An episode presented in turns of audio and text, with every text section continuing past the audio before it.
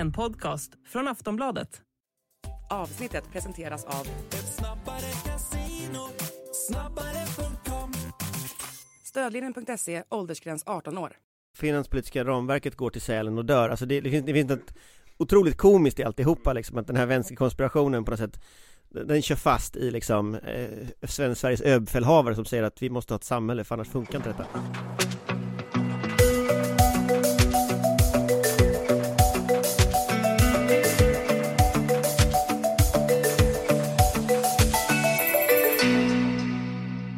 Det nya året började med att snön drev in på E22 och gjorde en svensk riksväg till apokalypsfilm. Några dagar senare inleddes Folk och Försvars årliga rikskonferens i Sälen med allvarsord från ÖB och regeringen om att kriget i värsta fall kan stå för dörren inom kort. Men försvarsanslag kostar pengar, mycket pengar. Och hur ska regeringen som varnar för krig finansiera det?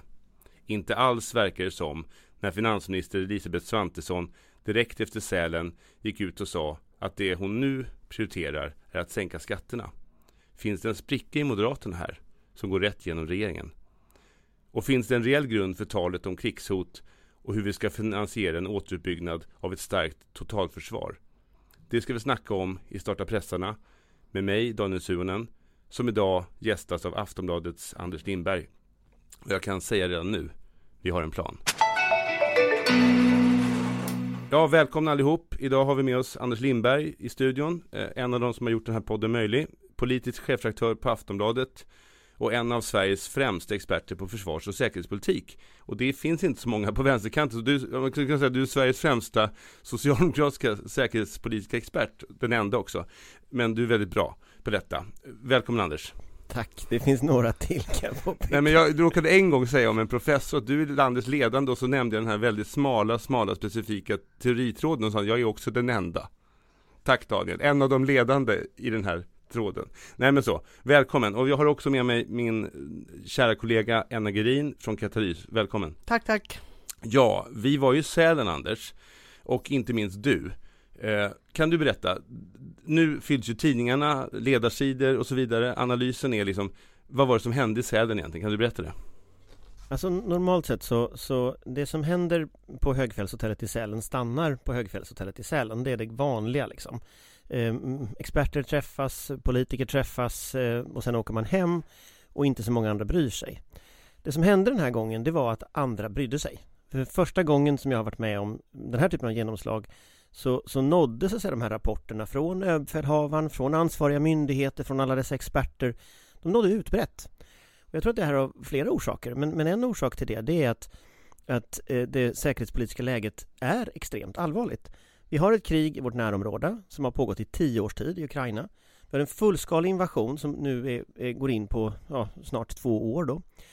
Vi har ett läge där Östersjön har upplevt ett antal saker som vi inte har sett förut. Det är kablar som klipps, det är Nord Stream som har sprängts och, och vi ser sådana här hy hybridattacker kallar, det, kallar man det för, alltså gråzonsattacker där man utan att använda militära medel går in och förstör, man dödar människor eller man förstör andra saker. Vi har sett, så, under ganska lång tid så ser vi detta. Parallellt med cyberattacker, parallellt med att vi har ju den här appen TikTok till exempel som ju spred information om Sälen.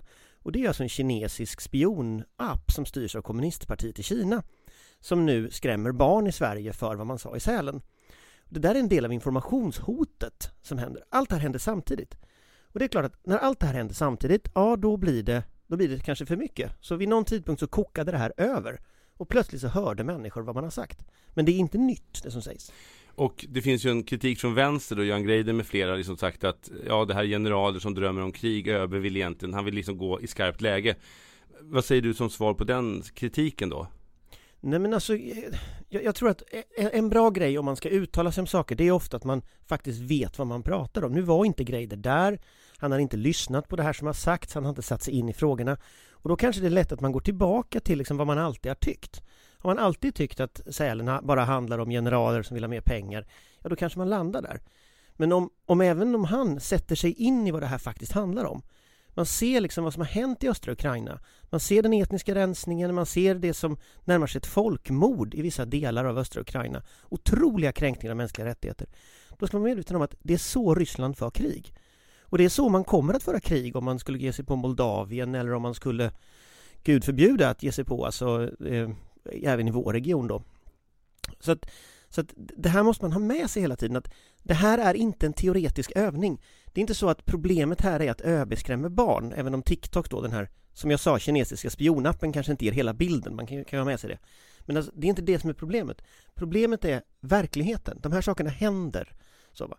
Och det tänker jag att man som opinionsbildare, man måste ta in det. Man kan inte bara gå tillbaka till käpphästar. Jag tänker så här, eh, det finns ju liksom en, ett annat ord som jag får med mig från Sälen. Det var första gången jag var där. Det var väldigt speciellt och väldigt intressant att vara där. Det är liksom att det finns ett väldigt stort glapp och det var väl det som på något sätt Först kom den väldigt allvarsamma retoriken som egentligen inte är ny. Om man, jag har ju inte följt det här så intensivt liksom. Men om man följer svenska medier och ibland tar del av rapportering om så att säga säkerhetsläge och jag hörde det här Björn von Sydows tal för några år sedan och så så är det ju att man kan inte utesluta, har man ju sagt i många år nu, en, en väpnad eh, angrepp på Sverige. Och så har man långsamt då börjat rusta upp. Men det som var, liksom, som jag tar med mig, det var det här glappet mellan retorik och realpolitik. Finansieringsgapet skulle man kunna säga. V vad tänker du om det? Nej men det, det, det är ju en, en, viktig del. Och det som Björn, Björn von Sydow sa egentligen det var ju då om vi går tillbaka till, till, till, till 17, va? 2017 ja. 2017 2018 var det här ju en debatt som var. Och då var ju frågan hur man skulle uttrycka sig. Det här blev ju sen med, också ett bråk inom regeringen. Men, men man ska vara medveten om att vad han säger där egentligen det är någonting som vi har vetat faktiskt i i varje fall skulle jag säga sedan Georgien eh, 2008 och om man skulle ha en liten historieskrivning då så är det så här att, att när det svenska försvaret avvecklades i slutet av 90-talet, början av 2000-talet, då sa man samtidigt att, att eh, vi ska ha så ett antal röda linjer, ett antal så här test ska vi ha. Eh, om Ryssland överskrider de här, ja men då ska vi börja rusta upp igen. Och det första riktiga överskridandet av de här linjerna, det var i Georgien 2008. Och det som hände i Georgien, det var att rysk trupp gick in i Sydossetien och Abchazien som är två regioner i Georgien. Eh, och den absolut viktigaste den röda linjen som vi hade, det här det liksom testet som vi, som vi skulle göra, det var är Ryssland beredd, har vilja och förmåga att använda militär förmåga utanför Ryssland? För de hade ju redan använt det i Ryssland, i, i Tjetjenien, det visste vi, Tjetjenienkrigen, två stycken. Ja, det gjorde man. Trots detta, året efter, 2009, så fattade man beslut om den här doktrinen, det här insatsförsvaret, när Sverige ska försvaras i Afghanistan. Man beslutar avskaffa den allmänna värnplikten. Allt det här händer alltså efter Georgien. Man kan säga att där borde vi ha svängt om. Och vad som sen hände det var att efter eh, Rysslands, fulls, eller Rysslands första invasion i Ukraina 2014, annekteringen av Krim, då vändrade vi oss, då började vi rusta upp. Så att vi har alltså ett sexårigt glapp från det vi borde ha börjat rusta upp utifrån det vi själv sa och till att vi faktiskt gjorde det. Det var Reinfeldt och Borg då som då inte svängde om där? Det skulle jag säga att det var, men mm. man kan inte skylla på borgarna här. Eh, man kan skylla på borgarna för att de avskaffar värnplikten. Det var en dum idé. Eh, men, men det här insatsförsvaret, det var en slags groupthink, ni vet som, som 1984 ungefär, att alla tycker samma sak. Jag jobbade i början av 2000-talet för försvarsutskottets S-grupp i riksdagen och, och, det är så, alla tyckte lika, alla tyckte det här. Sen bytte alla åsikt eh, någonstans 2012, 2013, 2014, utom Reinfeldt. Han fortsatte hävda en stund att, att det inte var så, men men i övrigt så kan jag säga att i Sverige tycker vi en sak om försvar, vi byter liksom samtidigt. Så det här är inte en höger-vänster-fråga. Men det var en försvarsminister som uh, sa upp sig i Reinfeldt och Borgs regering. Ja precis, alldeles i början, i Mikael Odenberg. Mm, han kanske inte var uh, med på det tåget då? Nej, han var inte med på det tåget, men han var inte med på det tåget innan det tåget startade. Uh, och det berodde ju på att han själv hade en militär bakgrund. En mycket klok person på många sätt och vis, men han var lite före sin tid kan man säga. Eh, det var inte så att Socialdemokraterna la mer pengar här. Thomas Östros till exempel drog ner ännu mer. Att... Jag jobbade med Håkan Juholt under den, den period han var partiledare. Han var ju högst inblandad i så att säga analysen i försvarsberedningen, den dåtida försvarsberedningen. Det var typ den punkt jag inte var överens med honom om faktiskt. Nej, men, men man kan väl säga så här att, att, så att, så att vi kan inte skylla på borgarna i det här fallet, utan det här är ett groupthink som rullar hela vägen. Men vad som däremot man måste då diskutera det är hur ska finansieringen av det här se ut? Jag sa det här, det finns ett sexårigt glapp va? Det är det första problemet. Det andra problemet är att när man sen börjar rusta upp då lägger man inte pengarna. Man höjer ambitionsnivån hela tiden utan att lägga tillräckligt mycket pengar. Så vad som händer de senaste tio åren det är att man höjer ambitionsnivån allt mer samtidigt som man inte betalar. Och det är den, liksom, det läget som kan man säga 2023 eh, slutade fungera. Och det som hände 2023, alltså förra året, det var att det kom två rapporter från försvarsberedningen. Den första heter Allvarstid och det var den som kom i somras och handlar om det militära försvaret. Och där skulle jag säga, där sprack budgeten. För det man gör i allvarstid är att man skissar på en helt annan nivå på det militära försvaret. Och det, man, alltså jag ska säga, det här räcker inte 2% av BNP som är målet, det kanske är 3% av BNP. Det här inser alla under hösten. Och sen levererar då, jag sitter här med den i handen, den, den försvarsberedningens rapport om det civila försvaret som kom nu precis i slutet av året i december. Den heter Kraftsamling. Den höjer de här insatserna ytterligare. Den här kommer kanske att kosta, ja, säg mellan 20 och 30 miljarder. Per år. Per år. Så att, så att vi pratar ju alltså nivåer som är helt, som inte har någonting att göra med den budget som läggs. Och så kommer vi fram till Sälen med den här bakgrunden och då inleds Sälen med att man förklarar att nu kan det bli krig, typ imorgon, där retoriken var väldigt, väldigt hård. Och förresten ska vi betala det här ganska lång tid, för vad som också har hänt här, det är att regeringen då lovade innan valet att, ja men 2% av BNP, det når vi 2025. Nu har de ändrat sig, nu har de skjutit fram det till 2028. Och då finns ett problem här. Som tidigare krigshotet och senare lägger finansieringen av att möta Exakt. krigshotet. Genom att ändra beräkningsgrund för det här krigshotet. Och, eller genom, genom den här budgeten. Och det här kollapsar ju på scen i Sälen va. Därför att å ena sidan så står ministern och säger det här händer nu Å andra sidan står vissa andra, till exempel undertecknad så, och påpekar att okej, okay, men ni har skjutit fram finansieringen. Hur går det här ihop? Och det går ju inte ihop. Och då är ju frågan då, hur gör du då? Ja, då kan du till exempel lånefinansiera. Ja men jag var ju inte i Sälen utan jag följde i tidningarna och väldigt mycket på Twitter vad som hände eh, och det var just den här, alltså det jag upplevde var att först kom det kritik just för den här eh, uppskjutningen av 2%-målet, alltså från 2025 till 2027. Eh, på något sätt en, en 2028. Ja, 2028. Så att en ambitionssänkning liksom, rent finansieringsmässigt, att man skjuter på satsningarna. Sen kom den här väldigt liksom skarpa eh, retoriken eh, och varningarna kring eh, krigsrisken eh, eh, som, som liksom exploderade på något sätt på, i tidningssidorna. Eh, och sen avslutas det i princip med att, skulle jag säga, så både Johan Persson från Liberalerna går ut Eh, och, och, öppnar upp för liksom stora lån för att göra upprustningen. Eh, men också eh, en DN-artikel med, med Ulf Kristersson som säger att det kan bli liksom det, det kan bli liksom vägen att gå, att faktiskt lånefinansiera och ehm, så att eh, det, är ju, det, det, blir ju, det händer ju verkligen någonting, alltså någonting svänger ju på plats där och ni, ni var på plats. Nej men någonting svänger på plats och det svänger av det här lite längre historien som jag sa att man, man måste gå tillbaka till liksom hela den här historien för att se det. Jag skrev ju i söndags eh, en, en, artikel om varför man ska lånefinansiera försvaret och den blev ju mycket av en utgångspunkt i diskussionen här. Men den är ju liksom kan man säga ett sätt att formulera ett problem som väldigt, väldigt många människor på den här konferensen redan har sett. Och problemet då för försvarsberedningen, det här är ju också en konstig sak, det vet jag inte om alla vet, men försvaret styrs ju inte som alla andra verksamheter. Utan försvarsberedningen, det är alltså inte en parlamentarisk utredning, utan det är ett organ under regeringen. Det är alltså regeringens beredningsorgan, men alla andra partier sitter med där. Och det där har liksom... Det är samlingsregering? Ja, det är en form av samlingsregering i säkerhets och försvarspolitik, fast den beslutar ju inte, men den tar fram underlag. Vad som också hände i höstas och som jag tror är väldigt, väldigt viktigt här, det var att ÖB levererar vad som kallas för ÖBs militära råd. Och ÖBs militära råd, då har ÖB så tittat på vad finns det för resurser, vad kan vi göra och så har vi ett NATO-medlemskap framför oss. Vad ska vi göra då? Och då säger ÖB två saker som jag tror faktiskt är liksom det strået som knäcker kamelens rygg. Det är att han skjuter fram utvecklingen av det, armén. Och armén består ju av stora enheter som är ganska självständiga, brigader, och han skjuter fram utvecklingen av de här.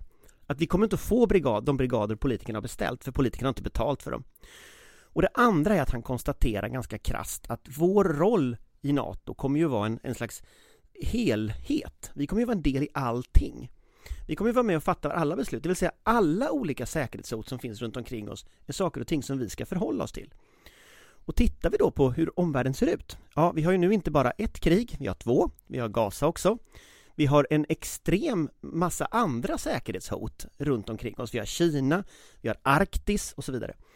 Och det är bara att se att kostymen här, den, den motsvarar liksom inte överhuvudtaget det som den skulle behöva motsvara. Och då blir ju liksom lösningen, då ökar vi kostymen. Och vill du då inte skära ner i offentlig sektor eller så, ja då måste du låna pengar.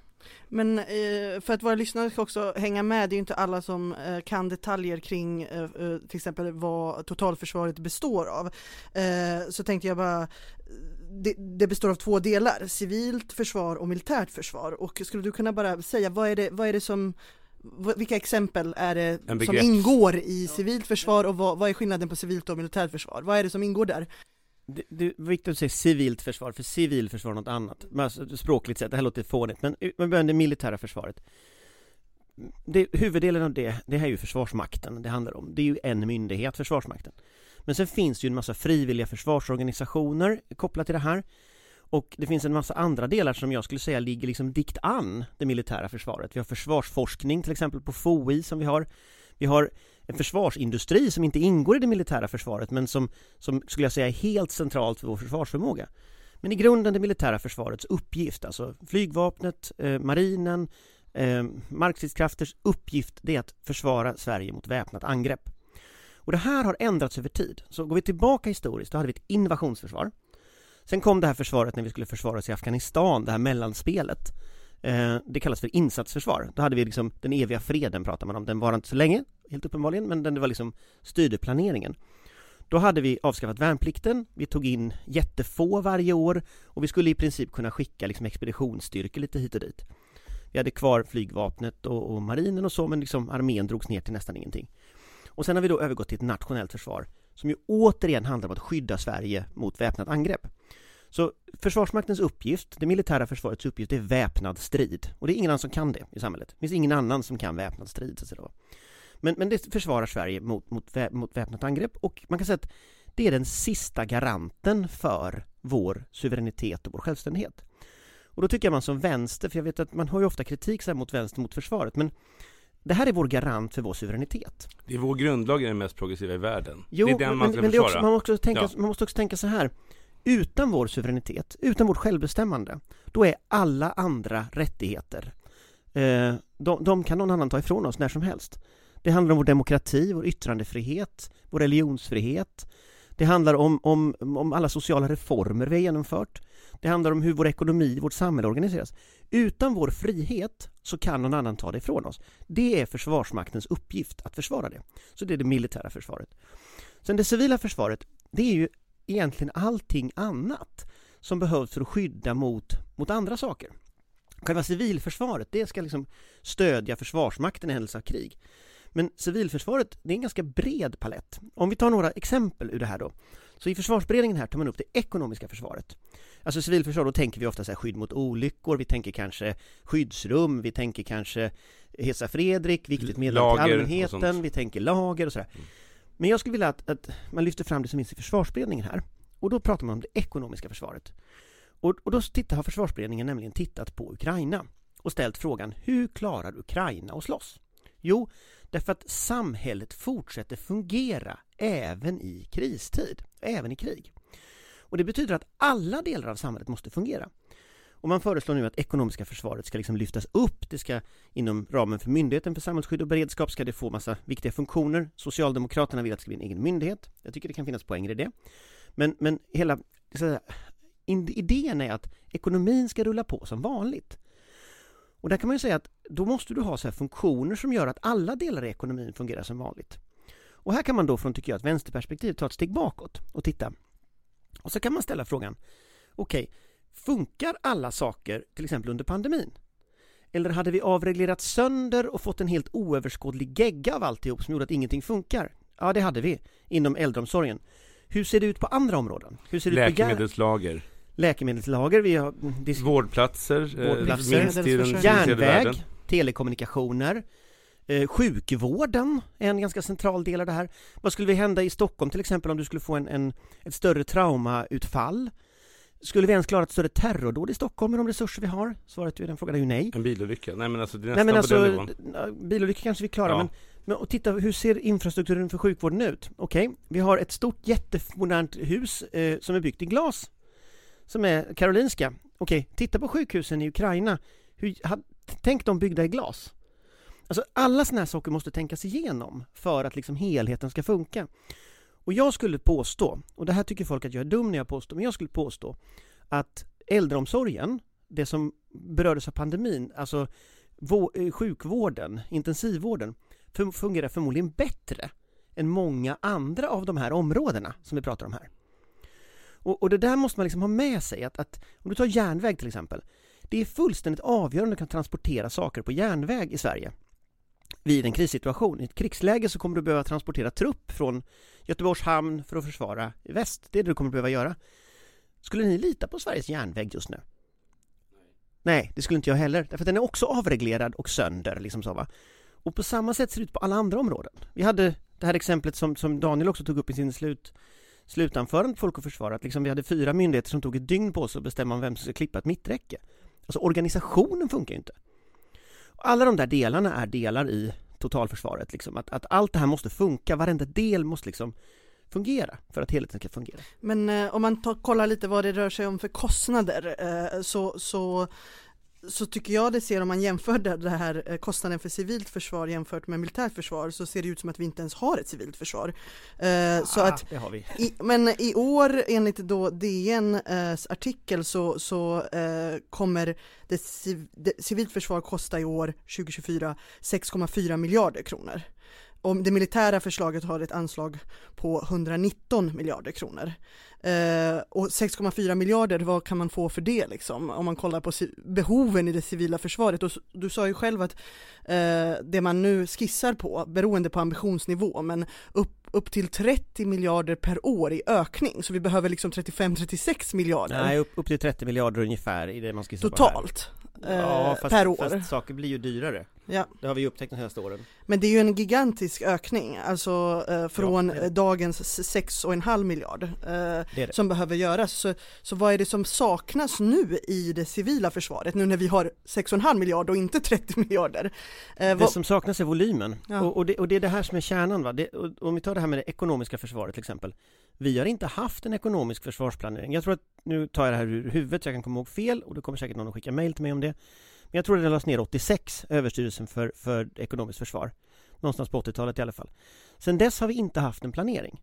Och då, sen dess har också några andra saker hänt. Internet har kommit. Vi har fått globalisering. Vi har fått ett just-in-time-system för varor. Jag kan ta ett exempel som är ganska talande tycker jag från konferensen. Eh, sjöfart. Eh, I Sverige så är vi helt beroende av sjöfart för allting. Alltså tutti rubbet. Det är ganska lite som kommer med, med lastbil över Öresundsbron. Resten kommer med, med, med fartyg. Vi har ungefär 100 svenska fartyg. Jag tror det är ett par procent av det totala. Det är de 100 svenska fartygen vi kan förfoga över som stat om något skulle hända. Eh, vi har en marin som är totalt underdimensionerad och dessutom ganska ålderstigen i de flesta delar av den. Eh, och där kan jag säga att jag sa att ÖB sköt ju den militär, eh, armén på framtiden i sitt militära råd marinens utveckling, den är redan skjuten på framtiden. Och, och, och tittar vi på någon slags ökning som vi måste prata om här, den finns inte. Och, och, och tittar vi då på de här, de här hundra fartygen som vi har, som då ska skydda oss, eller som vi, ska säga, vi kan förfoga över i en krissituation som är ett par procent av allting. Alla andra fartyg tillhör någon annan. Om ni tänker vad hände i pandemin? Jo, varje land såg till sitt. Så att, så att, det finns överhuvud, alltså de här strukturerna, man tänker så här, det finns liksom strukturer någonstans här under ytan. Nej, för de är avvecklade och den här verksamheten avvecklades alltså på, på 80-talet. Alla de här omvärldsförändringarna som har hänt sedan dess måste man ju på något sätt hitta system för att hantera. Det går. Det kräver ett samarbete med näringslivet, det kräver samarbete med, med NATO-länder, inom EU och så vidare. Men du måste göra det här. Men det kräver också förmodligen att man tänker utanför boxen eller i en annan boxen där man tänkt på. Alltså, jag har ju en text på lördag här på, på Aftonbladet, liksom att överlever ny, alltså nyliberalismen överlevde inte Sälen, är liksom min tes där. Att på något sätt, vi var på en pressträff där när Peter Hultqvist pratade om industriellt krig, Sverige är industriellt krig. Det som händer nu är att Ryssland har blivit avstängt då från, från en stor del av världshandeln med sanktioner efter sin då fullskalig invasion av Ukraina. Men då har de liksom dragit igång en sån här liksom Stalin, stalinistisk, mycket effektiv förmodligen då inte perfekt, men liksom ändå, de, producerar, de gör krigsekonomi helt enkelt. De producerar som man skulle göra i krig. Finnarna, de har sexdubblat sin, sin ammunitionstillverkning. Ja. De är typ ensamma om de i hela... på fem år. Ja, ja men de ska det. Men de har börjat jobbet. De har börjat liksom öka. Sverige har ju en otroligt eh, framstående militärindustri. Jag menar, som demokratisk socialist, det är ju inte det här man stod och drömde om så att säga, för att travestera Magdalena Andersson. Det var inte det här man drömde om. Ja, du kanske gjorde det Anders, men jag gjorde inte det. Liksom att vänsterpolitik, men det handlar ju ytterst om att vi kan inte, vi kan inte liksom bortse från realiteterna. Det här säkerhetshotet är liksom på riktigt, det är min bedömning. Och då måste ju ekonomin hänga ihop. Och jag tycker det här, Peter Hultqvist pratar om att om vi nu ska langa in så mycket pengar i till exempel att köpa mm, krigsmateriel och så vidare, öka produktionen. Dels behövs det då, menar Socialdemokraterna, och det tror jag är klokt, liksom, man behöver statliga garantier för att det här ska komma igång. Så att, alltså sossarna tar... Vi, just nu pratar vi specifikt om ammunitionstillverkningen. Till ja. att den ska, för att dra igång den ordentligt så, så kan det behövas statliga garantier. Eh, och sen pratar han också om delägarskap i vissa delar av, av militärindustrin. Så att man hämtar hem vinsterna tolkar det som. Det, det, det skulle jag säga att jag är skeptisk till. Eh, det tror jag inte är en bra idé. Eh, vi hade något flygbolag här som inte gick något vidare bra heller. Så att jag, nej, det där skulle jag säga att jag är mycket skeptisk till. Eh, utan, utan vad det handlar om nu, det, är att, det, det, har ju också att göra med att industrin ser inte ut på det sättet riktigt som jag tror att man föreställer sig. Det är som inte en fabrik som står i Karlskoga och spottar ur sig granater utan, utan det är som ett nät, internationellt nätverk av system, system av system. Så det där tror jag är lite så här gammal, det där är feltänkt skulle jag säga. Utan vad du behöver göra, det är den andra delen av det som du sa. Det vill säga du ska ge garantier. Vi kommer köpa det här. Du ska, ha, du ska garantera egentligen produktion som ska gå till Ukraina. Men du ska också se till att få upp volymerna på produktionen så att den ska gå till oss. Därför att du ser ju inget slut i sikte här. Alltså det är inte så att om två år så kommer Vladimir Putin och har blivit liksom Astrid Lindgren. Utan han kommer ju att fortsätta köra. Och, och Putin han är riddar Kato liksom. Han är riddar Kato och han är också ganska tydlig med att han är det. Han, han levererade förr, ja, sommaren 2021 eh, då, så levererade han en, en fullkomligt bisarr eh, text som handlade om liksom vänskapen mellan det ukrainska och ryska folket som egentligen går ut på att Ukraina inte existerar. Så, så, så att, det här är ett förintelsekrig så att säga som, som, som Ryssland eh, bedriver mot Ukraina. Och samtidigt som då själva kärnan i den ryska kulturen är det som liksom är den ukrainska kulturen. Så de vill liksom återerövra Ja, det, det är det väldigt ryska. förvirrat. Det är väldigt förvirrat, det är mycket förvirrat alltihopa. Men, det är liksom, men, de, men... Vill åt, de vill krossa det som, de dödar just nu det som är kärnan i deras egen kultur. De hävdar ju att det finns något som, det finns en rysk kultur som de då applicerar på Ukraina och de tycker att Ukraina då har, har blivit övertaget av väst och att det här är en konspiration från väst. Så Ryssland ser ju väst som den som är aggressiv och så ser man ju då någon slags en konspirationsteori liksom om att de här olika länderna då som har gått med i NATO och gått med i EU har liksom på något sätt lurats in där. Att egentligen vill de tillhöra Ryssland. De vill vara kolonier till Putin. Men de har liksom lurats in och bli demokratier hos oss istället. Så, så, så vill han liksom ändra på det här. Och det här har han varit väldigt tydlig med. Det här är liksom ingenting, det här är inget skämt så. Utan, utan när, när Ryssland i slutet av 2021 ritade upp kartan för Europa, då drog man i princip en sån här Molotov-Ribbentrop-streck och sa att den här är vår intressesfär. Det där är er intressesfär. Men vill man istället ha idén att små länder faktiskt får bestämma själv, vilket ju för Sverige är ganska attraktiv idé, då måste vi stoppa detta i Ukraina. Därför att annars så kommer den idén flytta. att flytta västerut hela tiden. Så va? Men jag måste ändå eh, bromsa den här lilla och pengaregnet. Det här är alltså, alltså det här är starta pressarna, inte höjd beredskap. Jo, precis. Det här är starta pressarna, så jag tycker det är bra att man eh, börjar eh, spendera. Men frågan är, kommer försvaret liksom äta upp allt alla pengar. För om man tittar eh, på vad då som ska behövas framöver för att stärka då totalförsvaret som då består av civilförsvar och militärförsvar så pratar man nu om runt 40 till 60 miljarder kronor per år i ökning. Och eh, vi har ju här i podden diskuterat eh, finanspolitiska ramverket, eh, de förändringar som ska ske där. Eh, vissa driver på för ett balansmål, det skulle bara ge ett utrymme på 20 miljarder per år. Eh, Lars Calmfors som var med i förra podden, han har föreslagit ett underskottsmål på 0,5 procent. Eh, att man faktiskt ska kunna ta lån, men det, det skulle bara ge oss cirka 50 miljarder per år. Och då betyder det om man, om man går på Lars Calmfors liksom försiktiga underskottsmål, då skulle hela det utrymmet i princip behöva ätas upp av det totalförsvaret. Vad händer med infrastrukturen? Vad händer med klimatomställningen? Vad händer med välfärden? Vad händer med liksom resten av samhället och behoven och investeringsbehoven eh, i samhället? Så här är ju liksom eh, eh, eh, frågan, kommer försvaret liksom äta upp allt utrymme som vi har för att lå- Jag vill bara lånefinansiera. att jag tycker en sak som jag tycker är viktigt här med begreppen är att när jag tänker totalförsvar så tänker jag att det är liksom hela samhällets kapacitet att hantera liksom utmaningar, att samhället ska fungera. Så för mig när jag pratade i Sälen, då pratade jag väldigt mycket om totalförsvar, alltså det här låneinvesteringarna ska gå till ett nytt samhällsbygge. Det enda du, det du tar upp är ju liksom rätt, försvaret och det civila försvarets uppbyggnad, återuppbyggnad kommer kräva otroligt mycket resurser. Men kvar finns ju liksom att vi har sjukvård som går på knäna som just nu skärs ner. Vi har klimatomställning. Carl, Johan von Elektrifieringen. skrev om det här idag i DN en krönika, jätteintressant. Där han i princip säger att Calmfors underskottsmål det skulle räcka till att finansiera klimatomställningen ungefär det man behöver. Men då är det bara klimatomställningen. Så att vi står ju verkligen inför nästan vi står inför en otrolig finansiell utmaning. Vi måste lägga om alltihopa. Vad, vad, vad tänker ni om det, Anders? Nej men alltså delvis är det ju samma typ av investeringar som behöver göras för att klara alla de olika sakerna. Och jag var med på den där presskonferensen när, när Sydow presenterade eh, förra försvarsberedningen som kom. Och det han inledde med att säga, han, Sydow är ju Sydow, så han stirrade in liksom djupt i ögonen på alla närvarande. Och så sa han att vi står inför den största samhällsreformen Sverige har stått för i modern tid. Eh, och med det menade han ju det civila försvaret, men han menar ju det i en ganska utvidgad bemärkelse.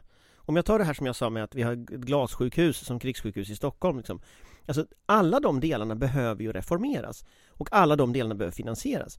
Och då är det helt enkelt så att kostymen är för liten. Det kommer inte att räcka att lånefinansiera investeringar i att köpa till exempel ny krigsmateriel, att tidigare lägga eh, ny, nya ytstridsfartyg eller vad det nu kan vara. Det kommer inte att räcka. Utan du kommer att behöva se om skattepolitik. Du kommer behöva ändra så att säga tänkesätt. Jag tycker det är ganska intressant att Moderaterna kom ut och sa att nu skulle de sänka skatten mitt, mitt liksom Folk och Försvar. Så ena dagen så här, kriget kommer, andra dagen vi ska sänka skatten. Och då För, känns det som för att, det är roligt att sänka skatter. nej men då, då känns det som att det finns det är en så total dissonans. Alltså vi kommer att behöva höja skatten ganska mycket för att här, finansiera den här samhällsförändringen som vi står inför. Och, och, och jag tror att det, det är väldigt viktigt att man har det perspektivet, att man förstår det. Och som, som jag sa det här med traumautfall i Stockholm. Vi måste ha en sjukvård som kan hantera en mycket allvarligare situation än den vi har idag. Ja, den måste byggas ut. Nu skär man ner. Och det här blir liksom Det här är så här helt ologiskt när man tittar på på regeringens politik. Att här, så här vet ju inte den ena handen vad den andra gör. Alltså jag, jag, jag var på, hade ett Capri-stipendium eh, förra hösten och då var en av dem, det är läkare och journalister och forskare som är där, konstnärer. Och då var en av dem som var där, det var en professor från Karolinska som hade utrett delar av corona-grejerna då, utrett liksom vad som hände under corona. Och han sa så här, när jag hade mitt lilla föredrag där om klassamhället, då sa han det, ja så vitt jag vet, som det var november för ett år sedan, så har Ukraina inte en enda dag sedan kriget började haft färre lediga vårdplatser i Kiev än vi har i Stockholm. Fast kriget rasar där och de har bombattacker. Så det är någonting med det här att vi inte har ett slack i systemet. Det finns liksom inte en Ja, enda vårdplats. En vanlig dag när solen skiner och inte i pandemi, då finns det liksom inte en ledig säng. Ja, men vi har ingen princip. redundans överhuvudtaget så att så fort något händer blir det katastrof. Och, och det, det, här, det här har ju också med det här med just in time systemet att göra. En annan person som var på Folk och Försvar som jag tyckte var ganska rolig, det var, det var Scanias VD. Han fick frågan, hur länge klarar ni er om de här eh, flödena pajar? Och med flödena handlar det liksom om trafiken, om, om, om eh, fartygen och så, om det pajar, det blir blockad till exempel. Det kan ju hända en blockad, eller så här, men eh, vi klarar inte av att bestämma om vi ska klippa ett mitträcke, men hur ska vi hantera en blockad? Ja, tre dagar klarar Scania. Två veckor klarade ICA. Alltså det, det, om, om det vi skulle se om en sån här sak skulle inträffa det är så här, steg efter steg samhället tvärstannar. Och, och vad händer då med elförsörjning, internet, avlopp, vatten, mat när ICAs två veckor har gått? Alltså det, det här är, är, är och, och jag menar, det här är inte en teoretisk sak som vi ser. Och i, i, i Ukraina så har man ju löst det väldigt mycket, precis som, som försvarsberedningen skriver här, med ett fungerande ekonomiskt samarbete med det här ekonomiska försvaret. Ja, då måste vi bygga upp det. Men eh, en kritik som jag tycker ändå var befogad mot eh, viss av den här krigsretoriken på, i Sälen var ju just det här glappet som ni också nämnt, att, att till exempel Carl-Oskar Bolin hade ju ett väldigt uppmärksammat tal. Eh, och eh, en minister och grejen med hans tal var ju att han fokuserade väldigt mycket på liksom eh, individuellt ansvar, eh, att individerna skulle liksom eh, Börja förbereda sig. börja förbereda sig, liksom, eh, både på jobbet och privat och hemma och liksom eh, så. Men det som inte det passar ihop med är ju just att samtidigt för man en politik där det kollektiva, eh, eh, vad ska jag säga, Eh, inte då rustas upp för att ta det här ansvaret. Som till exempel det ni nämner just nu, den enorma liksom, nedskärningsvåg som pågår i, i, i sjukvården och i regionerna. Där du har i Östergötlands sjukvård 600 personer som ska eh, varslas, Sörmland 700 personer, Värmland 750 personer och det är också som har nämnts 2000 anställda på Sahlgrenska sjukhuset i Göteborg. Så den här, liksom, den här eh, glappet mellan att vädja till det individuella ansvaret eh, för beredskap samtidigt som man för en politik som då eh, istället för att skapa en överkapacitet då som behövs i sjukvården efter pandemin fortsätter den här enorma nedskärningspolitiken. Eh, så att liksom de, den kritiken tycker jag var ändå väldigt befogad när man kollar på hur de pratade upp den här krigsrisken. Det går liksom inte ihop med den politik man för, eh, den här nedskärningspolitiken man Och jag för. menar sjukvården också, man måste komma ihåg, vilket jag kanske inte var medveten om, det hade tänkt fullt ut, det var ju detta att i samband med att vi kommer med i NATO, vilket vi någon gång kanske gör, eller redan vid EU-medlemskapet så att säga, om det här säkerhetshotet skulle sprida sig, Rysslands aggression skulle sprida sig till de baltiska staterna eller Polen eller gud förbjuder de smäller av en, en atombomb i, i, eller flera i, i Ukraina då måste ju vi ha kapacitet också för att ta hand om alltså skadade och sjuka människor från andra länder. Idag liksom tar vi emot ett antal då traumatiserade soldater liksom som, som behöver proteser och liksom rehabilitering. Men det kan ju, det kan ju behöva hundratusen gånger den kapaciteten. Alltså, och, och här, jag vet att när vi hade pandemin här då var ju du med och grävde fram de här siffrorna med de här krigssjukhusen som tog bort respiratorer, alltså tusentals respiratorer. På 80-talet när vi var mindre befolkning, då hade vi liksom en kapacitet som, som förmodligen var ganska rejäl med krigssjukhus, marina sjuk, sjukhus och så vidare. Allt är borta liksom, det, det, finns ingenting. Du har siffror kanske? Jag har siffror just från pandemigranskningarna då 2020 som visade då att 1991 så hade eh, eh, Sveriges militära sjukvård 50 mobila fältsjukhus, man kunde göra 1000 operationer per dygn och man hade 10 000 vårdplatser. Det här är den militära eh, sjukvården. Eh, och 2020 då, eh, 30 år senare, då eh, hade man två sjukhuskompanier, totalt 16 intensivvårds patienter som kan eh, behandlas och 96 vårdplatser. Eh, ehm, så att då i princip har man ju ingen militär sjukvård. Utan, det där är som en privatklinik liksom men, i Schweiz. Ja, och det är därför... Den är ganska avancerad, så den, den finns faktiskt. Men, men, men, jag, men, men jag menar... Det säger man, någonting. Två lite olika storlekar på armén. Jag bara påpeka det att den här armén i början av 90-talet är liksom en, en, en rest från en armé som hade flera hundratusen man det här är en armé som har inte så många tusen man. Det är klart, om ett av de där sjukhusen är i Afghanistan och liksom så, så ja, det är klart. Men... men jag menar, så att då, då, jag såg på Twitter till exempel allmänläkaren eh, Andreas Törneby, han frågade just Carl-Oskar Bolin på Twitter, eh, jag har förstått att kapaciteten inom militärsjukvården är låg, i händelse av krig hänger därför nästan allt på den civila sjukvården. Eh, eh, eh så liksom, var är den här satsningen då för att stärka upp det som skulle vara helt centralt vid, vid vid, vid en krigssituation. Men, men, jag kan svara på, jag kan svara en, tror jag, en reflektion kring det du sa med budskapet där om individuellt ansvar. För att han hade ju två budskap med sig. Han är ju alltså minister för civilt försvar då, Carl-Oskar Bolin. Eh, han hade då två ansvar, eller två, två budskap med sig. Det ena var till myndigheterna. Eh, och där var just hans budskap ni skulle startat igår, det vill säga det är ert ansvar att starta nu. Och det, Vänta där, inte. och det där är ett budskap som är väldigt viktigt att han säger, därför att myndigheterna och svenska myndigheter är väldigt bra på att vänta på order uppifrån. Uh, här, så här vänder han på det och säger att den som inte gör sitt jobb, det är den som inte tar initiativ. Och det var ett väldigt viktigt budskap, därför att, därför att vi har en kultur där det, det är viktigare att inte göra fel än att göra någonting i Sverige. Det andra han säger om individuellt ansvar, det handlar ju om hans roll som minister för civilt försvar, det vill säga vi har ett individuellt ansvar.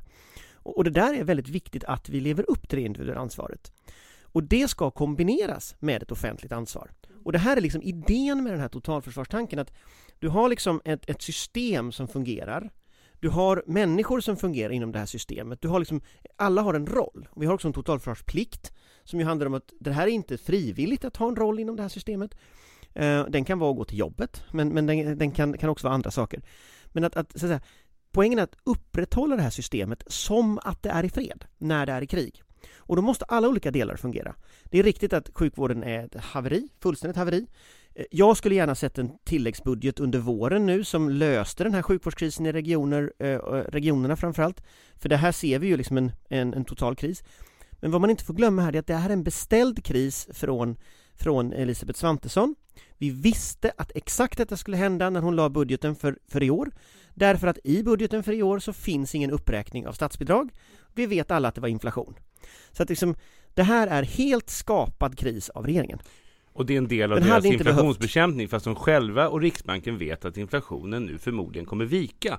Så de stryper liksom i efterhand. De stryper en ekonomi som redan är liksom... Mm. Ja, Men det är det jag menar med att nu har det argumentet dött så nu är det dags för en tilläggsbudget som då mm. hanterar mm. det. Men alltså många har reagerat på det här. Alltså haveriet efter Sälen, alltså där Svantesson går ut med de här skattesänkningarna. Liksom som en, hon liksom sitter och kucklar liksom. Det, här uppe har hela svenska folket, här, barn har vaknat på nätterna och skrikit för att de är rädda för att man liksom läs på TikTok då vad, vad regeringen har sagt.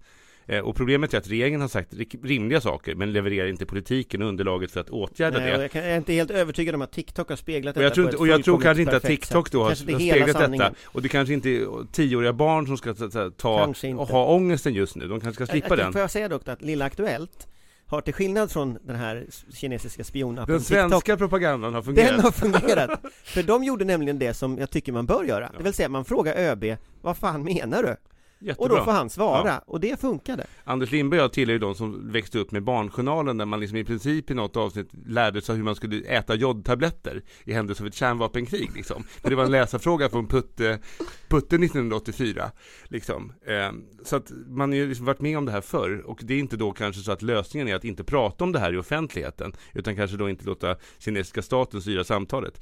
Men jag tänker det här Viktor Bakron skrev ju då, han var inte på plats, men han skrev så här, kom ihåg att ett rejält totalförsvar är en vänstersocialdemokratisk utopi. Robust infrastruktur, redundans i välfärden, statlig kontroll, utropstecken, korporativism, utropstecken. Men visst, klaga istället på att någon sa krig på TikTok.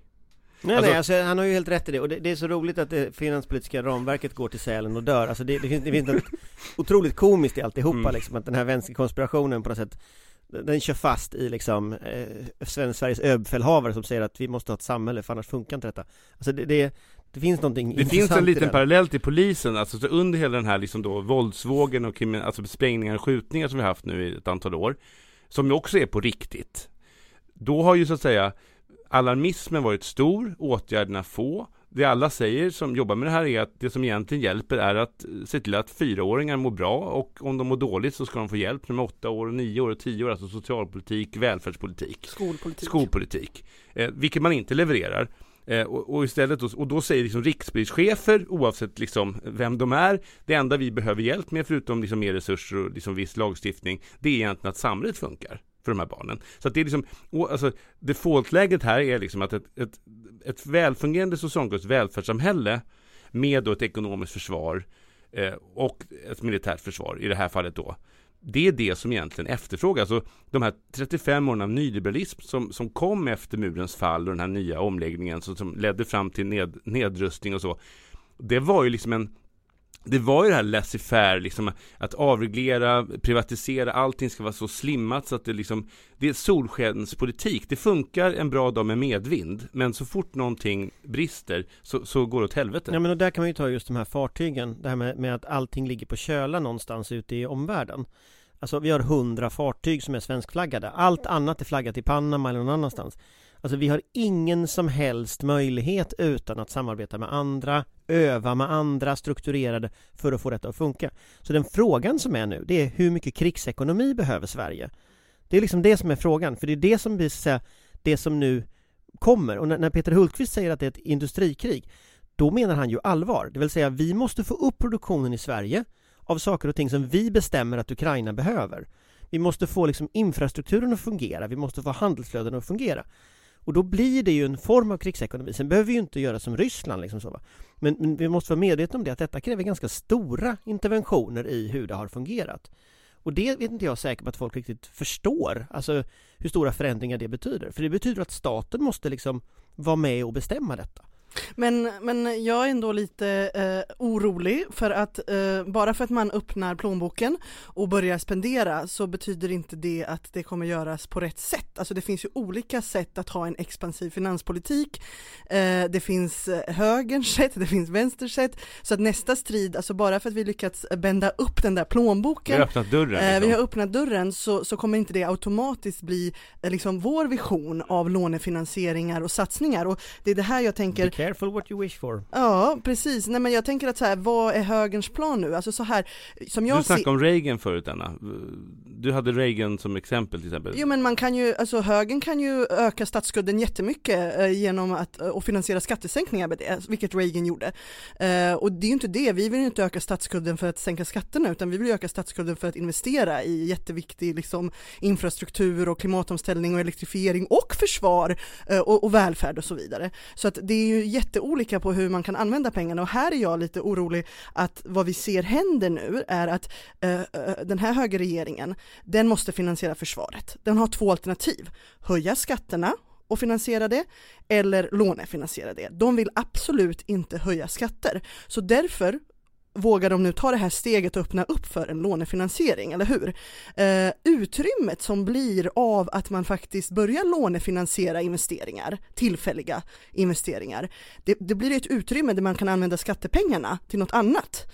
Eh, det vill vi satsa på ett starkare samhälle, men det vi, finns ju nu en möjlighet för dem att eh, ta de pengarna och börja sänka skatterna. Så att frågan här är, kommer, är högerns plan att lånefinansiera till exempel vapnen för att sen kunna ha ett utrymme för att sänka skatter? Och, och där är ju striden nu, alltså där tycker jag som det som är grejen med det, det är jättebra att du säger det Anna, för att liksom, det är lätt att tro här att vi liksom bara jublar över krigsindustrin när vi har köpt vapen i Saab, eller liksom aktier i Saab. Det har vi inte gjort, i alla fall inte jag. Men liksom, det som är grejen här är ju att vi har ju länge kämpat för den här nya finanspolitiken som möjliggör investeringar i allmänhet. En av de saker som behöver investeras är det vi pratar om här, ett totalförsvar och ett, då också en försvarsmakt som funkar. Och en del av detta, sen är klimatomställning och allt detta, men en del av detta är ju så att säga det det finns två, du gav ut en lysande rapport faktiskt Anna för några år sedan som heter Tre sätt att finansiera välfärden. Och där är det egentligen två kärnor. Det ena är att vi har en potential i att vi har så låg statsskuld så vi kan höja den. Det, när jag räknar ut om man skulle följa EUs regelverk, vilket kommer bli Katalys linje här, så kommer det, det möjliggör i dagens penningvärde. I princip, om vi bara följer EUs regelverk, istället för 30% statsskuld har vi 60, då kan vi ha 100, 180 miljarder per år i underskott och så kan vi låna 1800 miljarder. I princip 10 år kan vi då bygga ut eh, eh, med massiv kraft och allt det vi behöver göra, inte bara försvar, alltihopa. Eh, det är den ena saken. Den andra potentialen, som jag tror man inte får glömma bort nu, nu har vi vunnit en liten delseger här, nu har, dörren har börjat klicka upp, det är att vi har en annan potential och det är att man har sänkt skatteuttaget i ekonomin sedan 1990 när vi hade krigsekonomi efter kalla kriget med 500 miljarder per år. Och det är egentligen mycket större. Vi pratar om lån på 180 miljarder och då är Katalys mest radikala här. Eh, vi, här. Jag tror att man ska tänka så här.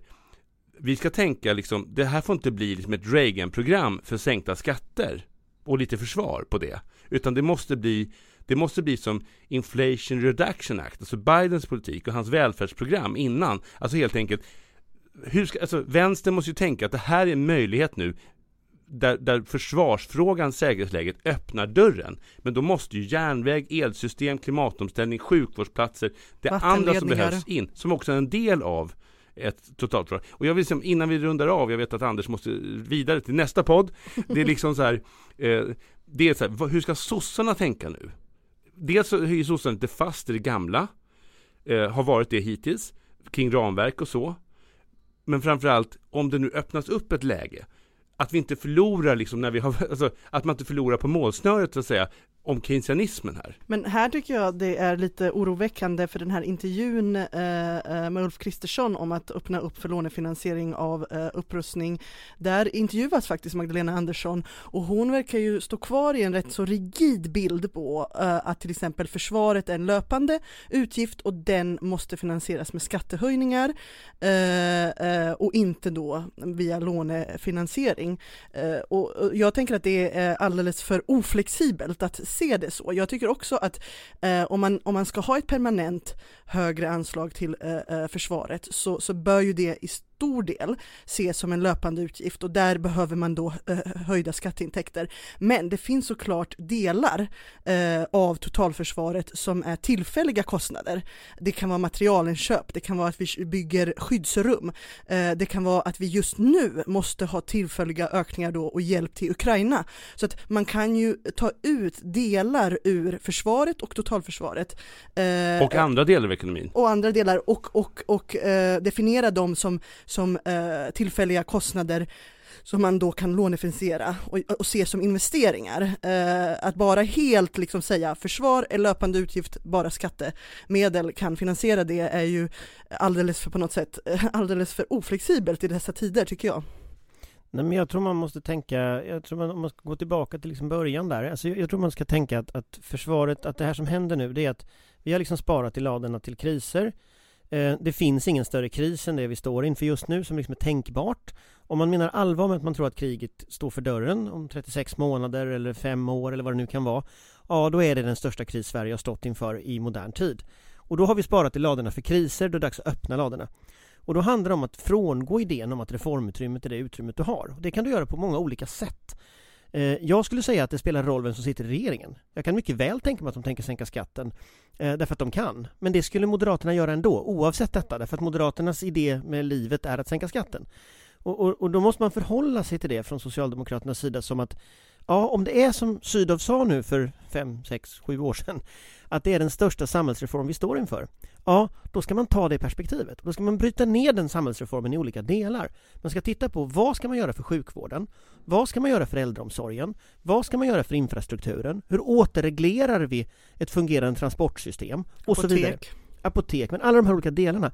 Att man, energisystem, alltså det finns mängder av saker som måste återregleras, som måste struktureras för att passa in i ett, en, en syn på totalförsvar som är det vi kommer att behöva. Va? Då bör man ta det med den här motiveringen på samma sätt som det nu har tagit det, den, liksom, den, den förändringen, den reformen som en utgångspunkt för att titta på de ekonomiska ramverken så måste man också ta det som en utgångspunkt för att titta på verksamheten. Vad bör göras? Och då står vi i en sån situation där vi faktiskt kan strukturera om stora delar av samhället. En socialdemokrati som nu gör det och går till val på den typen av politik tror jag vinner valet. Därför att alla inser att det här behöver ske. Och då har man så att säga tidsandan med sig. Jag tror inte, om jag ska vara ärlig, att, att Elisabeth Svantesson har tidsandan med sig om hon säger att Nej, men vi ska inte ta de här pengarna och garantera granater till Ukraina för att, för att, för att befria Krim. Vi ska ta dem för att, att öka rutbidraget. Alltså, jag tror inte det funkar. Eller vi ska ta det och sänka skatten istället för att utbilda fler ukrainska soldater. Den retoriken får hon diskutera på moderatmöten naturligtvis, men jag tror inte att det är inte där tidsandan är. Utan tidsandan är att detta är ett gemensamt hot mot Europa, och det ska vi lösa gemensamt. Och det tror jag, så här, där kan Sverige spela en roll. Och den är inte att sänka skatten. Där får vi stanna idag. Tack för ett bra samtal. Idag gästades, som ni har hört, av Anders Lindberg från ledarredaktionen. Tack för att du kom. Med mig har jag också min kollega Enna här på Katalys. Jag heter Don Suonen. Och glöm inte att ekonomi är politik, inget annat.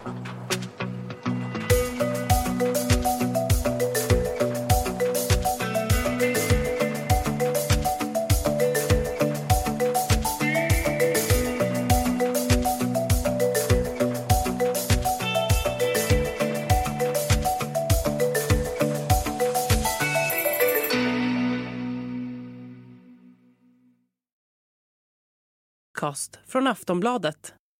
Ansvarig utgivare är Lena K Samuelsson.